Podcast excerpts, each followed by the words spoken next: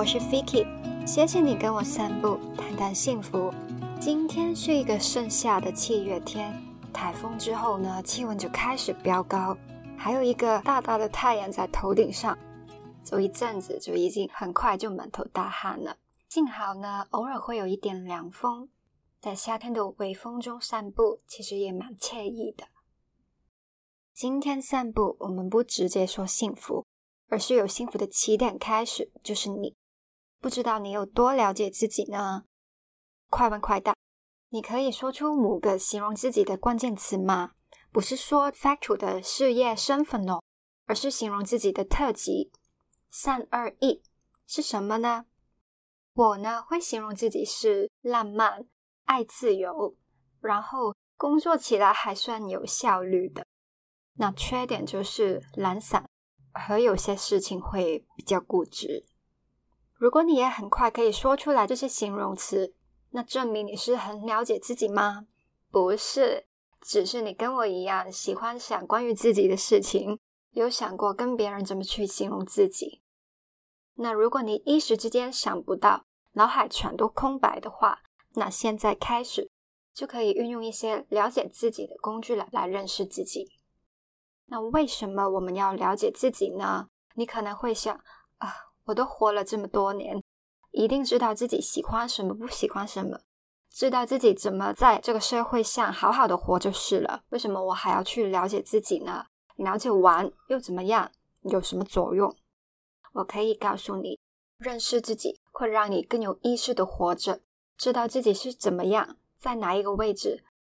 每一天踏实的过生活是很重要，但抽离一下，了解自己的精神世界和正在去的方向也同样重要。就像航海一样，桨舵、收放船帆这些食物是很重要，但一样的，上出高处，望向远方，了解自己在哪里，在去哪里，我这船是什么样，能承受什么，这些知识也同样重要。那在实用上呢？了解自己的优点、缺点、行为模式、动机，都可以助你迈向成功。所以在商界、职场上有很多个性测验。去帮你分类自己的性格，也可以延伸出一些人际关系、与人沟通、伴侣要求、适合的职业等等的建议。但是呢，还是要提醒一下，很阴谋论的说，这一些测验可以让管理层更了解员工，从而去管理他们。所以，如果是参加公司的活动，他要求你交结果的话，那你最好想一想，保护一下私隐。会比较好哦。在个人成长上，了解自己是一项人生功课。知道自己的优势，让它发光发热；和补足劣势，尽力了练习就可以避坎。人生中有一些课题是重复的，比如说恋爱，会不会每一次都是遇到了类似的问题？恋爱时有没有学到什么可以让这关系更顺遂？如果了解自己的性格，比如说。啊，我就是安全感不够，来自于某方面的自卑，所以在恋爱中才会怎么样怎么样，那事情就好处理了。又例如，面对失意的时候，小时候呢还可以去狂吃狂喝，一下子就过去了，但现在的自己又是一样吗？如果我发现到自己在压力时会一反常态，会想发泄的去做某些事，狂吃狂买狂喝。那我是不是应该改一个方法去处理压力，保护自己的身体或心灵呢？这些都是因为够了解自己，觉察到自己的状态，然后有改善，去让自己活得更好的开始。那探索自己其实跟幸福也息息相关。我们之前两次提过的 hedonic happiness 快乐的幸福和 eudaimonic happiness 都需要够了解自己。要享乐的话，你就是要知道自己的喜好、价值观，哪一种感官享受我会比较重视，才去追求嘛。原来我对知识的追求比起美食的追求更重要，那我就去学什么让自己更开心嘛。这是你探索过、思考过、了解过后才得到的结论。清楚自己的喜好、想要什么东西很重要。在 Udemonic Happiness 就更是了。那根据他们的说法，是要先认识自己，知道自己有什么才能，尽情的发挥出来，达至卓越，就是幸福嘛。那现在的没有亚里士多德时期那么严苛，要一定从事理性思考才算幸福的啦。所以，我们还是要找出自己的方向，在自我实现，也是需要够了解自己的。除了哲学定义的两种幸福，之前有提过的心理学的幸福定义，有一个是主观幸福感，包括你当下的情绪和你对自己生活的评估，你对自己的认识，你怎么看自己，就会影响到你的评分嘛。你是一个要求很高、追求完美的考官吗？还是比较随心、开心就好的呢？所以，性格是真的与幸福感有关。在心理学界里常用的性格模型叫 Big Five，他在说人有五大方面的性格特质，包括外向性、经验开放性、认真性、亲和性和情绪不稳性。这些特质呢是一个分数，就是你有多外向、多亲和吗？有很多研究就是用这个 Five Factor Model 去跟幸福感去做统计学的分析，发现呢，情绪不稳定是最能 predict 主观幸福感的，但是是往拉低分数的方面走。他们容易会受到负面情绪的困扰，比如焦虑、害怕、愤怒等等。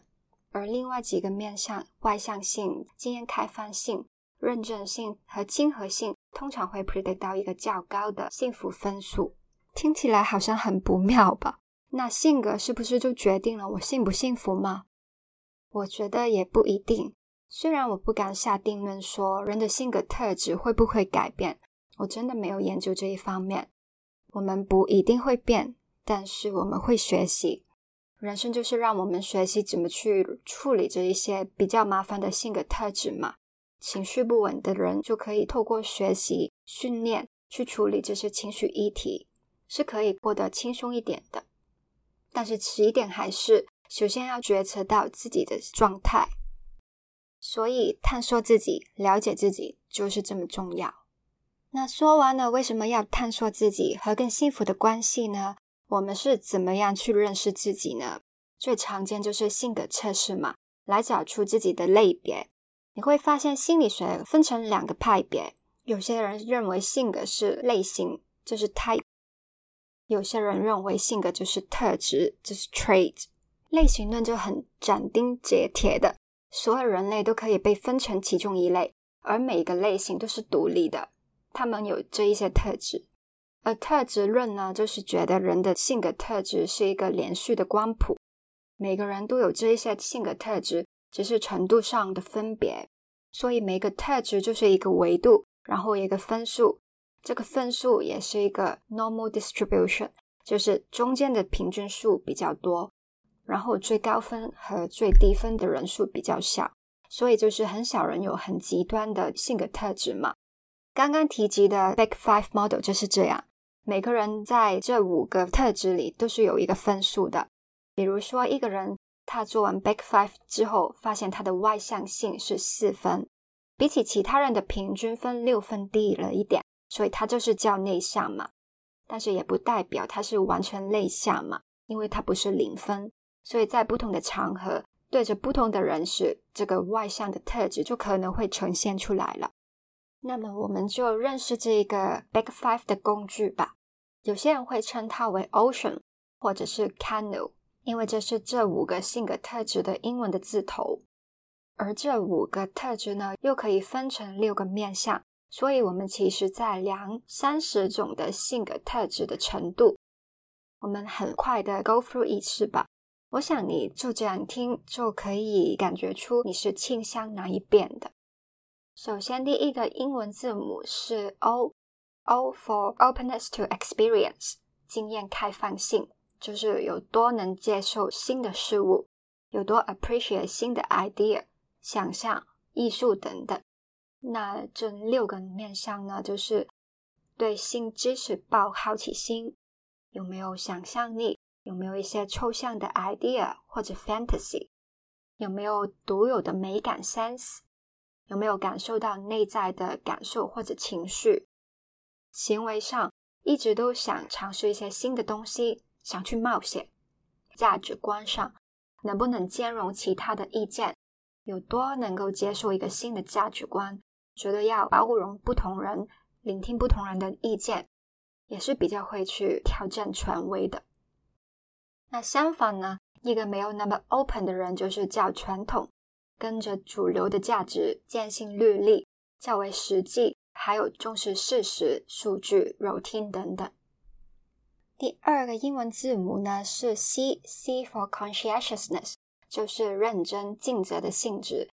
你有多想完成任务、达成目标，或者在自己责任内的东西就一定会负责到底的一些特质。这六个面向呢，就有追求成就，有没有志气去 achieve 这一些卓越。Competence 有没有相当的能力跟 skill set？有没有自律？做事有没有责任感？有没有条理？有没有想清楚才做？这些都是形容一些在做事上很有组织、动力跟效率的一些特质。而它的反面呢，就是叫随心所欲，没有什么目标，做事没有既定的方法，可以是很乱的一个人。第三个英文字母呢是 E，extraversion，外向性。那外向的人呢，不一定是只有很喜欢说话、去 party、去认识不同的朋友就是外向。外向与否呢，是取决于一个人的精神力量的来源。如果你跟他人互动，或者接受一些外在的刺激，玩了不同的活动之后，你会感到能量满满的。那多数呢，你就是倾向外向的那一边。如果出席了一些场合，然后去久了会觉得很累，没有精力，需要独处来充电的话，那你应该就算是内向的那一边。那外向性的六个面相呢，就包括爱跟人交际的，是不是为人温暖或者热情？通常会感受到正面情绪的，有没有喜欢寻求刺激？有多有能量，多 energetic？还有有没有自信、敢说敢行的？那相反呢，较内向的人就通常是安静一点，在社交场合上是比较被动，还要花更多的时间在思考，多于去寻找外界的刺激上。第四个英文字母呢是 agreeableness，亲和性，就是好不好相处，有多愿意去跟别人合作，更和谐相处。这六个面上呢，就包括。心底是不是善良？有没有同情心？不是只想自己的？有没有利他思想？有没有信任？相信大部分人都是好的。与人冲突时会选择合作，跟人和解的。为人谦虚，不是自大自怜的。还有 straightforward，就是诚实的对人。分数高的人呢，就是为人设想，有同理心，乐于做人的好人。哎，也不能说是好人的，就是。嗯，社会比较喜欢的形象嘛。相反呢，就是比较重视自己利益、多疑、难信任人的人。那最后一个 N 呢，就是 neuroticism，情绪不稳定，容易受到一些负面情绪的困扰。那这六个面相呢，就包括容易愤怒，然后对别人产生敌意，为人冲动，或者充满焦虑、忧郁，容易受伤。或者会对自己批判的感到羞耻跟内疚。相反的呢，就是情绪比较稳定，通常都是平静的，在情绪上对外界的刺激没有那么 reactive 的。这个 Big Five Model 呢，在心理学学界里常用，有做了很多 research 去找出性格特质是不是会关系到我们一生的发展，比如说学业上、事业上的成就。恋爱关系上的满意度，或者是政绩取向等等，是最被认受的一个 model 来的。但是为什么我们还有这么多没有心理科学证据支持的性格测试，比如说 MBTI、十六人格、星座等等，反而更多人接受呢？我觉得原因是特质论其实不够 specific 的。因为它是建立在一个 large sample 归纳出来的一些性格特质，Big Five 就是很 general 的，每个人都有的 trait，很 descriptive 的。它在形容你的性格上就有大众是落在什么位置。那人呢，都想相信我们是特别的，这是一种情感需求。我们都想听到一些个人化的答案，最好是只有我适用的答案。那如果只能很 general 的形容它跟大众的比较呢？我们可能不是想听这一个。另外呢，Big Five 是一个统计学的分析，去找出世界上已有的各种性格特质，再将它们分类。但是呢，就没有给出一个背后的理论去回答为什么的问题，就是为什么我们会这样不一样的问题。就像我们在地上捡树叶嘛，把它们归类成不同的特质，有些有点绿，有些有点红，但是我们就看不到树的本身，就解释不到为什么有这么不同的树叶、不同的特质。那其他分类型的方法呢，就 offer 到了。他们通常有一套很完整的理论，还有每一个人格的 tut 的描述。你可以说，分类型的方法只是一套理论，没人可以证明它是真实或者正确的。那相信这一些科学没有 endorse 的东西呢，就是不理性、迷信。那是不是真的这样呢？首先，没有科学证明的东西，是不是就不存在呢？如果我们只限制于现有的科学有的东西里面，那就不会有创新去 perfect 我们现在有的理论。那第二呢，没有经过理性思考程序的方法，是不是就不可取呢？那先声明一下，我不是理性主义者，我一直都认为理性不是最终的意义或者目的，它只是一种帮助我们在这个真实世界里 navigate 的工具。我们需要理性去认识这个外在的世界，但是认识自己、找出新的方向，我不觉得只靠理性是可以达成的。因为我们有理性跟感性，感性的情绪和感受，是不是用理性就可以完全理解呢？至于性格分类的方法是不是真实跟正确，我觉得用在我的身上 work 就 OK 了。只要有令我又认识自己一点点，我就觉得它是一个好用的工具。但是呢，在用这些分类方法之前，我还是想给你一些软性的提醒。首先呢，就是要用批判性的眼睛去看每一句形容你的句子。为什么你会觉得很准呢？心理学有个效应叫做 Barnum Effect。在这个实验里面，心理学教授给他的学生做一个测试，然后就给他们一份短的报告，就说那是根据他们的测试结果来形容他们的个性的，叫他们评价这些句子有多符合他们的性格。其实呢，这份报告里的内容句子都是一样的，而且句子呢是取自于不贪买的星座书，这些文字有特定的词语。然后赞赏你跟批评你的比例是一定的，又用有时啊、偶尔啊这些字眼去增加它的可信性。结果呢，学生们都觉得这个性格测验是很准。所以 Barnum Effect 是在证明星座是假的吗？不是，它是在证明，只要你认为这是为你定做的，你也信任这个资讯的来源，他又说的很中肯。很中中停停，不会太极端的，你就会觉得啊，这真的很准。这就是为什么我们要批判自己的结果。就像杂志上的星座运势、风水先生等等，他们会说的很 generic，很模棱两可，或者知道你想听什么才说给你听，而不是给你一些很独到的见解、很具体的性格特质。内容是前后矛盾的话。那这个资讯呢，就不见得可信了。除了要小心选资讯来源之外，我们也要对自己诚实，尽量客观的看自己。另一种认知偏误呢，叫做 confirmation bias，确认偏误，就是你本身对自己已经有特定的想法，你只是在用这个测试的结果去确认自己的想法是对的，而不是截取结果的全部。比如说，你想找到自己的特别之处。所以就只看到结果里自己的优点，说的我好的，我就觉得它准；没有我想听的，我就略过。这样不见得是有适当在运用这些性格测验。我通常呢，对于那些不准的描述呢，会再多想几次。我真的不是这样吗？是不是只有我看不到，而别人是看到的呢？或者会不会只有某些时候才会这样呢？当我想了很多遍。很确定的，我就可以说对，这不是我。这个也是一个质问自己的过程，在认识自己更多一些。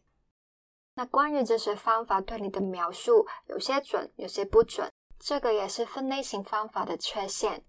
在一个 type 里面，可能包含了十个 trait，在描述一些很 classic 的那些特质很明显的人，可能你只有六个特质是明显的。所以分类方法呢，是用一个标准可以收到你某一方面的特质，未必可以收到你另外一面的。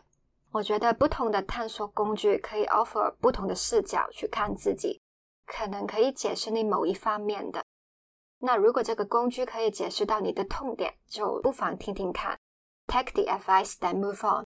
试着用他的方法活着，不行的话就另找另一个方法。那现在呢，就很简单的介绍我有用过而且对我有帮助的探索自我方法。首先呢，就是最近很火红的 MBTI，总共有十六种人格，由四个字母组成。第一个是 E 或者 I，extroverted 外向或者 introverted 内向。刚刚有提过嘛，就是关于你怎么获得精神能量，是向外的事物和刺激吗，还是向内的内省跟思索呢？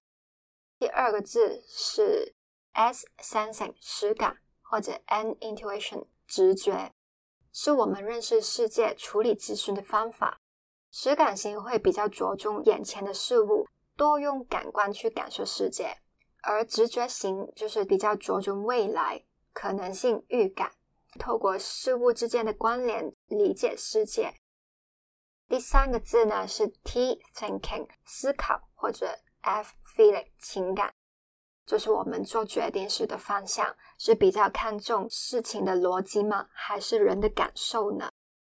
最后一个是 J，judging 判断，或者 P，perceiving 感知，是我们的世界观跟生活模式。判断型呢是以结构来运作的，他们 prefer 有组织的生活，喜欢安排好一切。那感知型呢就刚好相反，就是不那么着重结构的。会让事情自然发生和比较有弹性的不同的字母组合就会是一个人格。这些人格呢也会有一个角色的名称，比如说 ENTJ 被称为指挥官，ISFP 是探险家等等。不过呢，MBTI 就不只是看这几个字母的，而是每一个人格背后的认知功能顺序，才会完全理解这个人格的运作。什么是认知功能呢？其实也是刚刚的英文 SNTF 再加一个 E 或者 I 给它，所以就有八种功能。在 MBTI 的认知功能里分成两组：接收功能，就是我们用这些功能去学习新东西，就有 SESINENI。第二类呢，就是判断功能，我们用这些去发展人生观的。就是 T E T I F E F I，然后每个人格都有惯用这些功能的顺序。比如说 I S F J 的主导功能是 S I，然后第二辅助功能就是 F E，第三位是 T I，下位第四位就是 N E。第一、第二呢是我们用的最多的，然后第三位呢可能会用的不那么顺，然后第四位就是 Inferior，我们用的没有那么好的功能。要了解我们人格可以怎么成长呢？也可以多认识这些功能。所以 MBTI 怎么帮助到我呢？它是第一个让我知道我是内向人的测验。如果用 Back Five 的话呢，我就是外向性很低分的人，好像是一件很不理想的事。而的确，我们长大的环境呢，都是在鼓励外向的。我还记得我小时候一个家庭聚会。就是妈妈的朋友跟他的家人来我们家烤肉嘛，然后我吃了一会之后就留在客厅里看电视。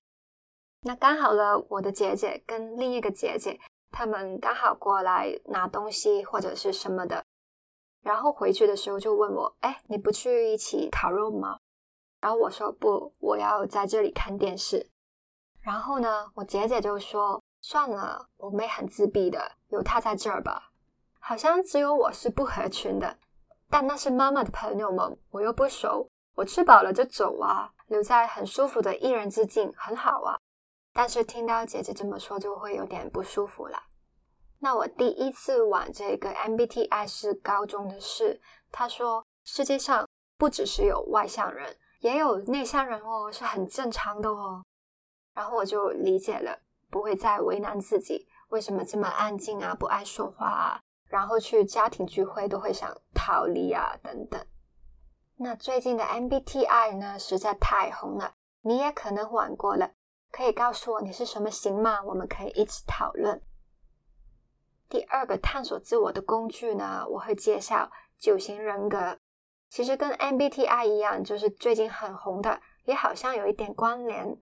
九型人格呢，是以人的核心恐惧来区分人格的。那第一型完美主义型，就是怕不完美或者不道德。第二是给予型，就是怕自己不被爱或者不被需要。第三型是实干型，怕被视为失败。第四型是自我型，怕自己没有一个身份。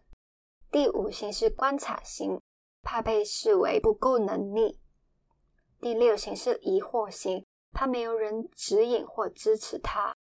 第七呢是享乐型，怕被困在负面情绪当中。第八是领袖型，怕被控制；第九是和谐型，怕面对冲突。除了主型以外，还有侧翼理论，就是如果你是第一型的话，也有机会二号或者九号是你的侧翼，所以你就可能是 E W 二或者 E W 九，你的性格也会偏向这个侧翼所呈现的样子，但是核心价值还是一号型的。除了侧翼呢，还有一个叫复型理论。复型呢有三种，就是 SP self-preservation 自保型，SO social 社交型，或者 XX sexual 一对一型。每个人都有三款，但是只有一款是主导的。第二副型是部分性格的特点，然后第三个就是萌点。所以一个人格可以有六款的负型。SPSO、SPXX、SOSP、SOSX、SXSP 或者 SXSO，所以九型人格呢，其实总共有一百零八个组合，是不是很多呢？九型人格是我最近才开始接触的，我也有点难分自己的主型跟侧翼，所以我还在研究当中。但是呢，他给了我一个人格关键词。直度，我应该是四号自我型嘛，然后九型就说我会直度别人有的特质东西，因为他们有这些东西可以很好的融入在这个世界，所以我才会独立门户，要做最特别的自己，跟别人不一样。一开始呢，我其实不觉得我会直度别人的，因为我一直都觉得，嗯，其实我也不错啊，怎么了？但是呢。往内在挖一点的话，我就会发现，我真的会跟别人比较。比如说，为什么别人一出生就有这么多这么好的资源，然后我没有呢？那发现这一点之后，当我遇到不顺心的事，我就会问自己：说我是不是在嫉妒呢？如果是的话，为什么我只看到别人有的，我自己没有的东西呢？我要好好感谢我现在自己有的东西，还要相信别人有的，我将来也会有。所以，我现在可以怎么变得更好，让自己值得这些东西呢？那你呢？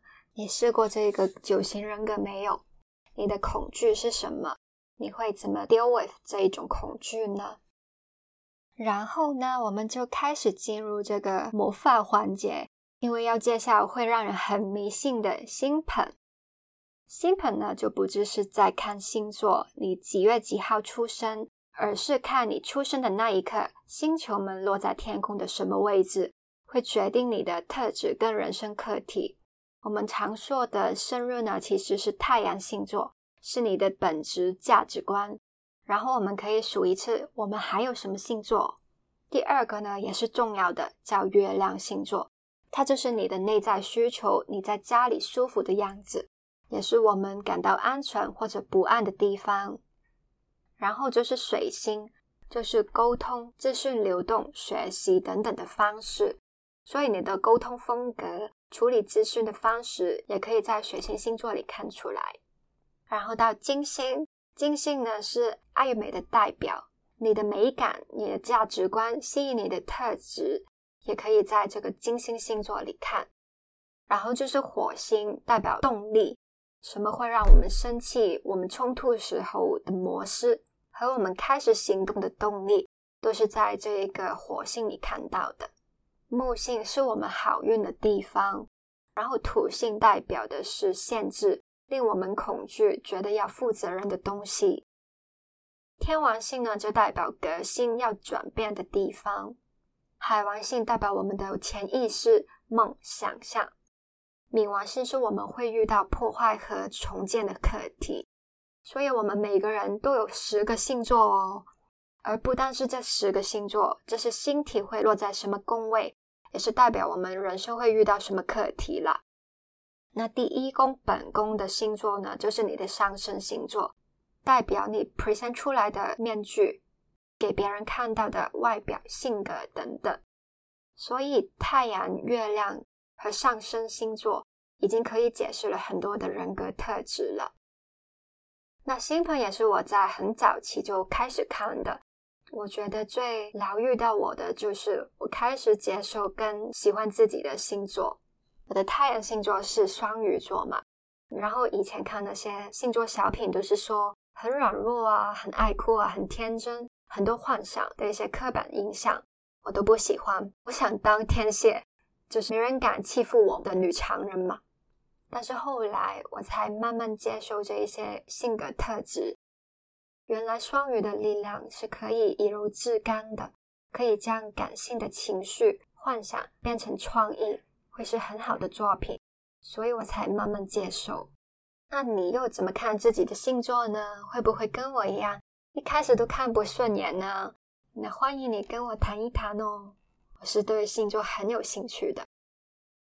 那最后要介绍呢，是跟星座有一些关联的人类图。人类图呢，一样是输入自己的出生时间，就会得到一张图，上面有九个能量中心，可以是填满或者空白的，还有能量中心相通的通道，那就是你的天赋。也有四种类型，十二种人生角色等等，有很多的资讯。它呢，官方的说是一张人类原厂设定说明书，说明你本身的能量场跟运作，你的天赋，你的角色，可以帮助到你分别自己和外在环境的声音，也可以帮助你回到自己的本身，顺着设计来活，一切就会顺很多了。我是去年才开始认真研究这个人类图的，而学到的呢，就是要聆听自己的 gut feeling。以前通常都是用头脑去想嘛，去计算做这件事有什么好处、坏处，花多少成本，会有什么阻力等等来做决定。但是看了人类图之后呢，我会学习聆听自己的声音，少了很多的计算。现在做很多事都是顺心就去做。比如说这个 podcast 呢，谈幸福的主题，也是自己想做很久，但是很多理由拖了很久，就是需要一个 push 嘛。想做就去做，下了水才知道自己喜不喜欢呢。那这个是对我类型的一个建议，不一定是适用在你身上的。所以最好呢，也是跑出自己的图，然后你喜欢的话，也可以跟我说一下。我很开心今天的散步，我们谈了这么多关于探索自我的课题。从一开始我们说为什么要探索自己，还有跟幸福有什么关联。之后呢，我们解释到性格心理学有分特质论，还有类型论。现在心理学认受的 Big Five，然后开始就进入暴走状态，谈为什么我们可以用其他的探索自己的方法，包括 MBTI 九型人格、性盘人类图和一些使用方式的小提醒。那最后呢，我想再来一个小提醒。这一些工具的目的是帮你敲问内心，让你更认识自己，是很快可以给你一些答案。但是呢，有一些答案是需要时间的沉淀才会知道的，也可能不是这一些工具可以帮到你找到的。所以不用太过依赖这些结果，有帮助到你一方面也已经很好了。另外呢，就是不要太执着在这一些结果的标签上，不要被这些标签规限了你，然后觉得自己一定要活出这个标签的模样，反而会活得不像自己。所以在适当的时候呢，要 delabel 自己，活得自由哦。现在，请你用三十秒的时间想一想，你会想运用这些工具来认识自己吗？有哪方面的自己你是最想知道的？你的性格特质、你的运作模式、语言沟通的方式，还是你的强项天赋呢？你探索自己的目的是单纯了解一下，多找一个标签给自己吗？还是想更进一步帮助自己成长呢？要迈向幸福的话，什么是你价值观里面的幸福呢？谢谢你收听到最后，喜欢的话请订阅这个节目，也欢迎 follow 我的 IG，我的 IG 是 v i k i c 到 c o，请记得我们每个人都值得，而且有能力幸福。我们下次约会见，拜。